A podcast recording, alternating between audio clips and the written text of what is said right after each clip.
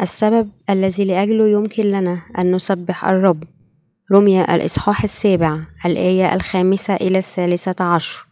فعندما كنا في الجسد كانت أهواء الخطايا المعلنة في الشريعة عاملة في أعضائنا لكي نثمر للموت. أما الآن فنحن قد تحررنا من الشريعة إذ متنا بالنسبة لما كان يقيدنا حتى نكون عبيدا يخدمون وفقا للنظام الروحي الجديد. لا للنظام الحرفي العتيق. إذا ماذا نقول؟ هل الشريعة خطية؟ حاشا. ولكني ما عرفت الخطية إلا بالشريعة فما كنت لأعرف الشهوة لولا قول الشريعة لا تشتهي. ولكن الخطية استغلت هذه الوصية فأثارت في كل شهوة. فإن الخطية لولا الشريعة ميتة. أما أنا فكنت من قبل عائشا بمعزل عن الشريعة. ولكن لما جاءت الشريعة عاشت الخطية فمت أنا والوصية الهادفة إلي الحياة صارت لي مؤدية إلى الموت فإن الخطية إذا استغلت الوصية خدعتني وقتلتني بها فالشريعة إذا مقدسة والوصية مقدسة وعادلة وصالحة فهل صار ما هو صالح موتا لي؟ حاشا ولكن الخطية لكي تظهر أنها خطية أنتجت لي الموت مما هو صالح؟ حتى تصير الخطية خاطئة جدا بسبب الوصية. أسبح الرب الذي قادني حتى الآن. أسبح الرب الذي قادني لقياكم مرة أخرى لألقاكم مرة أخرى. أنيس الله الغاليين أشكره بإخلاص لأجل بركته لي التي جعلتني أحيا حتى هذا اليوم. كان الله معي دائما وكان رحيما بي. على الرغم أنه كان هناك أوقات كنت مصبة العزيمة أختبر مصاعب جمة آلام مبرحة وضعف في داخلي. في أوقات عديدة كان دائما حيا وبجواري طوال حياتي.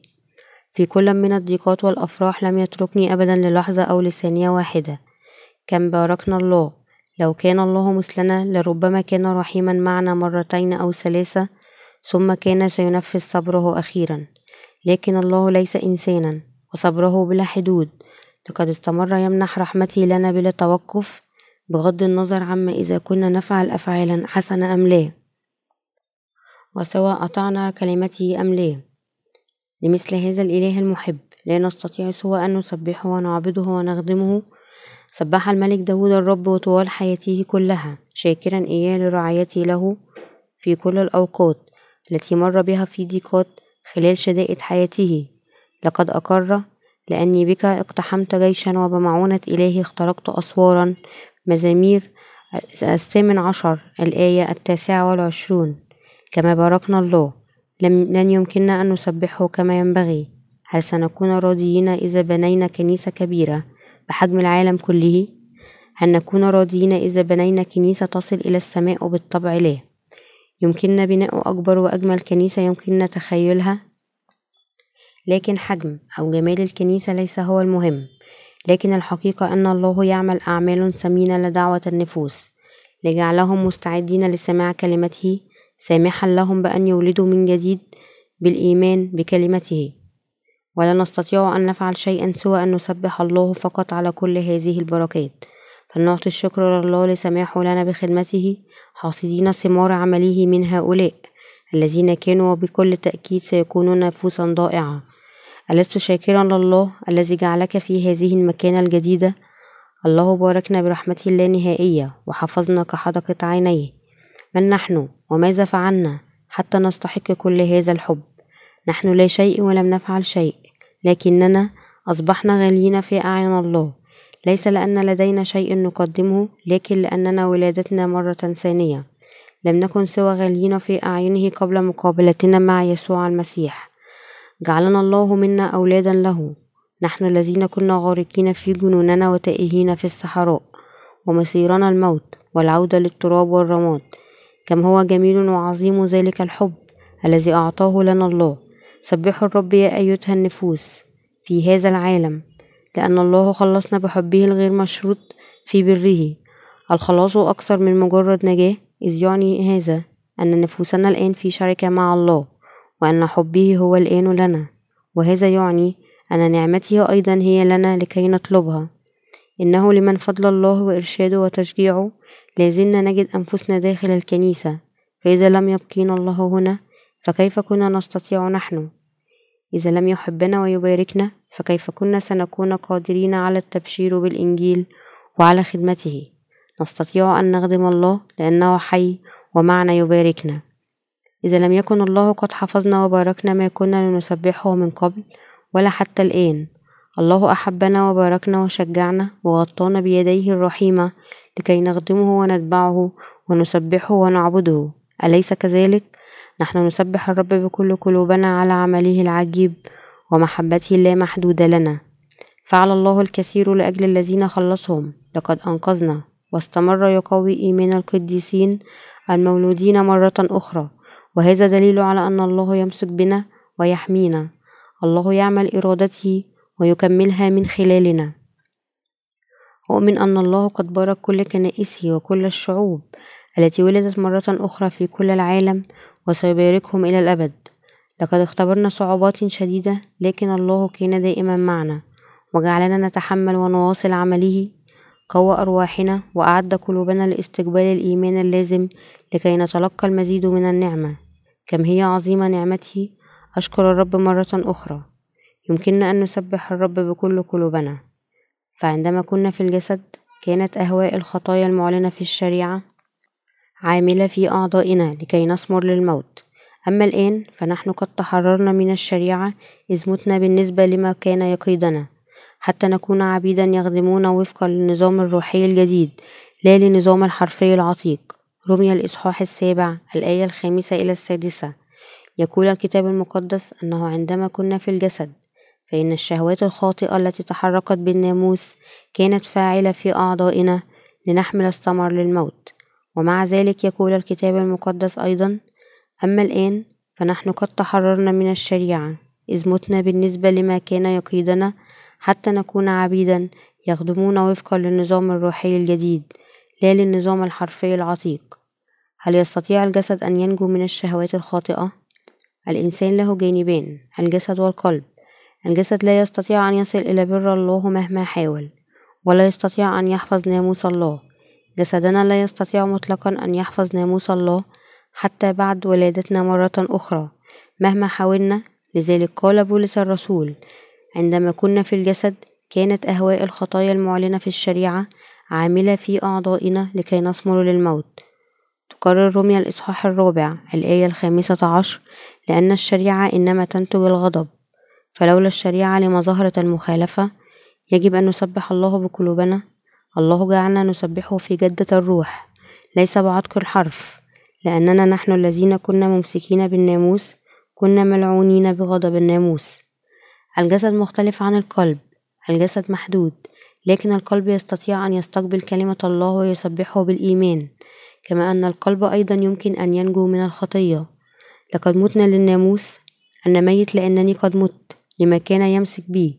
جسدي الآن ميت لله بالجسد لا يمكننا الوصول لا إلى بره ولا إلى الوصول التبرر أمام ناموس الله.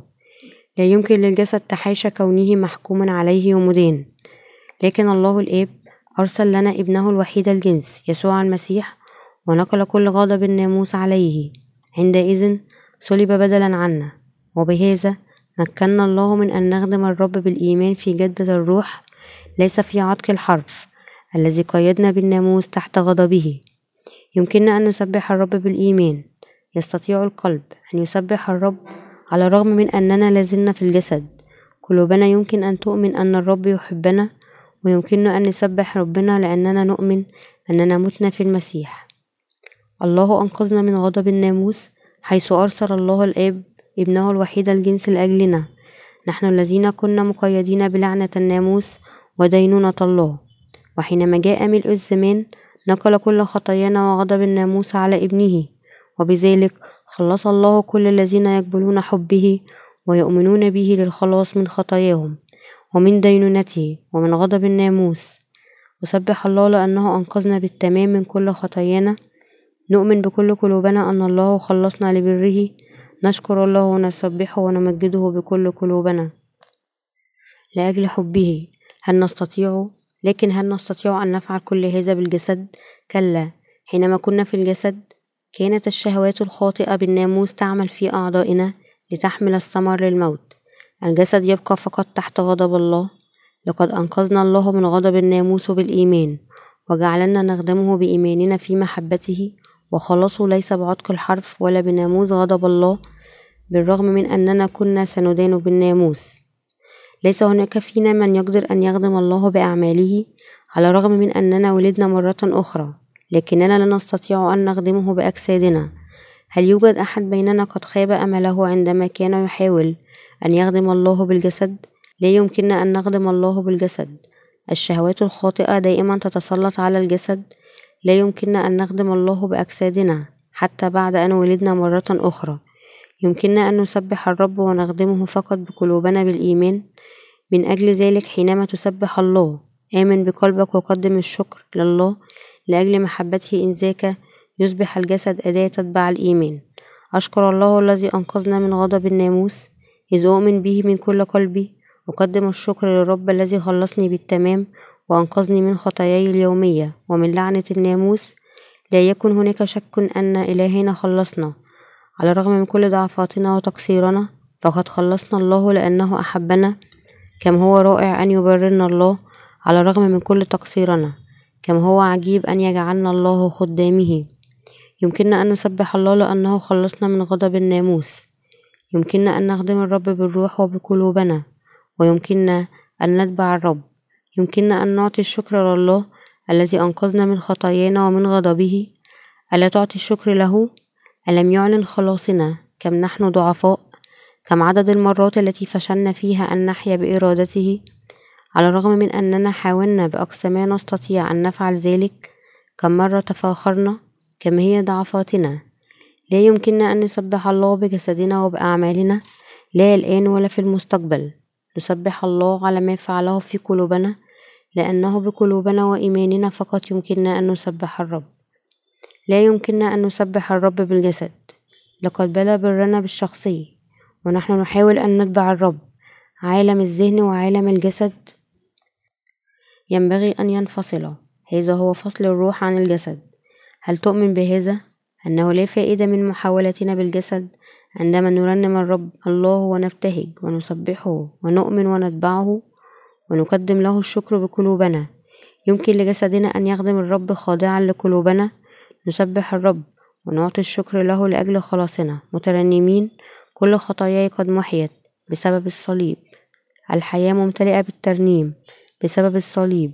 المسيح مخلصي حيا ليحررني من خطيتي. يوما ما سيأتي. ذاك اليوم المبارك العجيب. كل هذا نعم كل هذا بسبب الصليب لكننا نتعثر أحيانا بسبب الجسد. نفكر في أنفسنا. لماذا أنا بهذا الضعف؟ على الرغم من أنني بدون خطية ثم نتعجب لأنفسنا كل خطاياي قد ذهبت. هذا صحيح. الحياة ممتلئة بالترنيم. هذا أيضا صحيح. كل هذا بسبب الصليب كل هذا صحيح لكن لماذا أنا ضعيف؟ ينبغي أن أقدم الشكر لله وأتبع الرب بفرح أكثر كل يوم لكن لماذا أنا مليء بالعيوب؟ آه يا لجسد البائس. عندما نحزن يقول لنا الله لماذا أنت منحنية يا نفسي؟ ألا تعرفين أنني مخلصك؟ أنا جعلتك مبررة؟ لا يمكننا أن نخدم الله أو نتبعه بالجسد. يمكننا أن نخدم الله بالإيمان؟ بما فعله لأجل خلاصنا بمحبته بتقديم الشكر له وتمجيده بقلوبنا. أريدك أن تسبح الله بقلبك أريدك أيضا أن تؤمن به وتقدم له الشكر بقلبك. هذه الأشياء ممكنة فقط بقلوبنا ولكنها مستحيلة بالجسد. الجسد يظل دائما بدون تغيير حتى بعد خلاصنا. ما قاله بولس الرسول في الفقرة السابقة؟ ينطبق على حالتنا قبل وبعد خلاصنا. كلمة الله هي للذين خلصوا والذين لم يخلصوا هل استمريت في محاولاتك لإرضاء الله بالجسد حتى بعد أن خلصت؟ هل استمريت في سعيك لإرضاء الله بالجسد بعد خلاصك؟ هل تعتقد أنك تستطيع أن ترضي الله لأنك مختلفا عن الباقين وأنك تخدم الله أكثر منهم؟ هؤلاء المنتفخين ببرهم الذاتي سيقعون يوما في الضيق وهناك الكثيرين الذين قد اختبروا بالفعل الوقوع في حفرة ومستنقع للقاذورات هناك أخت سقطت في حوض من القاذورات في مؤتمر دراسة الكتاب الصيفي. أعني أنه كان هناك دورة مياه حقيقية لكن لحسن الحظ لم يستخدمها أحد من قبل. لو كان أحد قد استخدمها لكانت قد تورطت في مشكلة حقيقية. لقد حفرنا حفر عميقة وصنعنا بعض دورات المياه في ذلك التل الأخضر حينما أعددنا لهذا المؤتمر لدراسة الكتاب. ثم وضعنا مسندا للقدمين في كل مرحاض لكننا لم نثبت بعد مساند الأقدام في كل دورة مياه. فانزلقت هذه الأخت وسقطت في الحفرة. الله حفر مثل هذه الحفرة لهؤلاء المنتفخين ببرهم الذاتي. الله يريدنا أن نمجده هو فقط. لا تشعر نفسي بالراحة أو الرضا حينما أنحرف عن الطريق الصحيح بعد أن خلصت. حينما أتأمل لماذا أشعر بذلك؟ أدرك أن ملابسي قد لطخت بالقذارة أعرف أنه ليس من المفترض بي أن أذهب في ذلك الاتجاه لكني سرعان ما نسيت. نسيت بمجرد أن أدرك هذا أتوب. قائلا لا يجب علي أن أفعل ذلك لم أكن أفكر جيدا. يا رب أسبحك لأنك قترحت عني خطاياي لكني أخطئ مرة أخرى بمنتهى السرعة. أحيانا أسكن في نعمة الله لفترة طويلة وفجأة أسقط في الخطية ثم أجد نفسي هاربا من الخطية في نعمة الله. أتذبذب ذهابا وإيابا. لذلك أتنهد في أسى ويأس على وجودي. بعد أن غفرت خطاياي أدركت كم كنت متسخا. فهمت وأدركت يقينا يا له من أمر رهيب. لماذا أنا بهذا الضعف والعجز؟ على الرغم من أنني أؤمن بك يا الله الشهوات الخاطئة التي أثيرت بالناموس تعمل في أعضائنا. أدرك أنني كلما حاولت أكثر أن أحيا بحسب الناموس كلما سقط جسدي أكثر في الشهوات الخاطئة وتوصلت إلى حقيقة معرفة أن الجسد لا يمكنه أن يتبع الله وأن أخدم الرب بتقديم جسدي كأداة لبر الله وأسبح على ما أنعم الله به بعد إيماني به بقلبي. ليس الجسد سوى كتلة من الشهوات الخاطئة. هؤلاء الذين لا يعرفون أنهم كتل من الشهوات الخاطئة يندهشون بسرعة لسقوطهم في الخطية حينما يتوقفون عن خدمة الرب لفترة. ينبغي أن نؤمن بالرب ونسبحه ونمجده ونتبعه بقلوبنا إتباعه بالقلب. هو بركة نعمة الرب فقط حينما نؤمن به. في قلوبنا يمكننا أن نتبعه وحينما نكون في الجسد فإن الشهوات الخاطئة التي أثيرت بالناموس تعمل في أعضائنا لتحمل الثمر للموت. حينما لا نسبح أو نتبع الرب بقلوبنا فإن أجسادنا تسقط بسرعة في الشهوات الخاطئة. كلنا لدينا هذا الميل للسكوت كما كان بولس الرسول أيضا. ظل بولس غير متزوج طوال حياته كارزا بالإنجيل لكن توصل لمعرفة أن الخطية تحيا مرة أخرى من خلال شهوات الجسد الآثمة. ولربما فكرة أنا خائف. لقد كنت ممتلئا بالفرح من قبل لكن لماذا أنا بهذه الكآبة الآن؟ ما هو الخطأ فيا؟ لقد كنت في غاية الروحانية منذ فترة قصيرة لكنني أشعر بأنني كالنفاية الآن. بعد تفكير توصل إلى فهم أنه لا يستطيع أن يخدم الله بدون أن يفصل الجسد عن القلب. فيلي من إنسان تعيس لا أستطيع أن أفعل الصلاح بالجسد. يخضع الجسد للقلب حينما نسبح الله ونتبعه بقلوبنا. أدرك بولس هذه الحقيقة أننا لا يمكننا أن نخطئ. هل تفهم هذا؟ حينما يسبح هؤلاء الذين بلا خطية يؤمنون ويتبعون الرب بقلوبهم فالجسد يتبع القلب. ربما يفكر شخص في البداية لقد خلصت من خطاياي هللويا. أنا سعيد لكن رويدا رويدا. تنكشف بداخل الإنسان الشهوات الخاطئة بمرور الوقت. هؤلاء الممتلئين ببرهم الذاتي يصيبهم الإحباط من ذواتهم بسهولة بمجرد أن تظهر لهم شهواتهم الخاطئة مع الوقت وعلى الرغم من أنهم قد لا يفكرون كذلك إلا أنهم في الواقع أسوأ ما يعتقدون عن أنفسهم. يجب أن نعرف أن جسدنا هو مجموعة من الشهوات الخاطئة. نحن نثق في الجسد ولا يجب أن تعتمد عليه. وبدلا من ذلك آمن بنعمة الله ومجده واتبعه بكل قلبك. كل هذا ممكنا فقط بقلبك وسبح الرب لأنه بنعمته سمح لي أن أبشر بالإنجيل. أنا الذي كنت قرية الكلام كريه الكلام ومليء ببر الذاتي. فكيف يمكنني أن أفعل ذلك بدون نعمة الرب؟ يمكنني فقط أن أسبح الرب. أقدم الشكر للرب الذي مكنني من تسبيحه. أعطي الشكر للرب الذي محى كل خطايانا وأعطانا الروح القدس لنسبحه بقلوبنا ليس بجسدنا يمكننا أن نسبحه ونمجده لأننا نؤمن به في قلوبنا. لذلك نحن واثقون دائما وعالمون أننا ما دمنا مقيمين في الجسد نبقى مغتربين عن الرب. كورنثوس الثانية الإصحاح الخامس الآية السادسة. أسبح الرب الذي خلصنا من كل خطايانا. أسبح الرب وأشكره أمجده وأؤمن به. الرب خلصنا من كل خطايانا رغم أننا كان مصيرنا الموت. بعد أن نحيا للشهوات الخاطئة. لقد منح لنا الخلاص بالإيمان بالله بقلوبنا. لقد جعلنا نسبحه وأعطانا الفرح. لا تحاول أن تخدم الله بالجسد لأن هذا مستحيل. لا تحاول أن تكون مدينا بالجسد. لا يمكن تحقيق ذلك. توقف عن كل مجهودات الجسد. كيف إذا تستطيع أن تتبع الله؟ الجواب هو بقلوبنا. يمكننا أن نخدمه بقلوبنا. في جدة الروح لقد خلصنا إلهنا لذا أتبعه بقلبك الذي يمكنك من استقبال خلاصك. وسبح الله كما من الناس ناحوا على أنفسهم يتناهدون بأسي ويعذبون أنفسهم. قائلين لماذا أتصرف هكذا؟ لتكن مثلهم. من المستحيل بالنسبة لك ألا ترتكب الخطية بجسدك. لا تحاول أن تجعل ما هو غير ممكن ممكنا. أريدك أن تؤمن بالله وتسبحه بقلبك. الجسد سيتبع القلب هل حاولت أن تتبع الرب بجسدك لمدة طويلة بعد أن خلصت؟ هل لديك مشكلة في فعل ما هو مفترض أنك تفعله؟ إذا كان ذلك فالمشكلة هي أنك كنت تحاول أن تخدم الرب بالجسد وليس بالقلب هل تعرف ماذا يقول الذين يزودونني ويفترون علي إنهم يضحكون علي ويستهزئون بي لكني فقط أبتسم لأنهم لا يعرفون ما يحدث بداخلي. يمكنني أني أبشر بالإنجيل لأن الرب قد محى كل خطاياي بالفعل. إذا لم يكن الرب قد محى كل خطاياي لكنت في ذلك الحين مدان وميت بالنسبة لله. جعلنا الله كاملين من خلال اتحادنا مع الروح القدس. لقد جعلنا من أشخاص يسبحونه. جعلنا نحيا بعقول شاكرة. جعلنا نبتهج ببركاته فلنسبح الله. سبحوا الرب الذي جعلنا أبناء له فليكن المجد له وله وحده.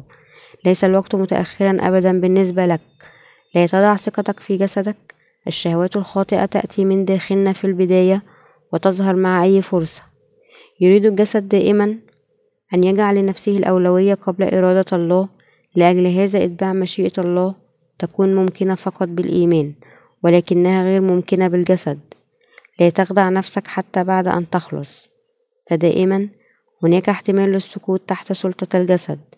على الرغم من خلاصنا لأننا نعرف جيدا أن الجسد دائما ناقص وضعيف. نحن أناس الروح أناس الإيمان لا تثق في جسدك. قرر ورائي جسدك جسدي مثل صندوق النفاية. أريدك أن تتذكر هذا. لا نثق في نفسك. يجب أن نؤمن ونتبع الله بقلوبنا أقدم الشكر للرب وأسبحه لأجل خلاصه لنا من كل غضب. ناموس الله. هللوياه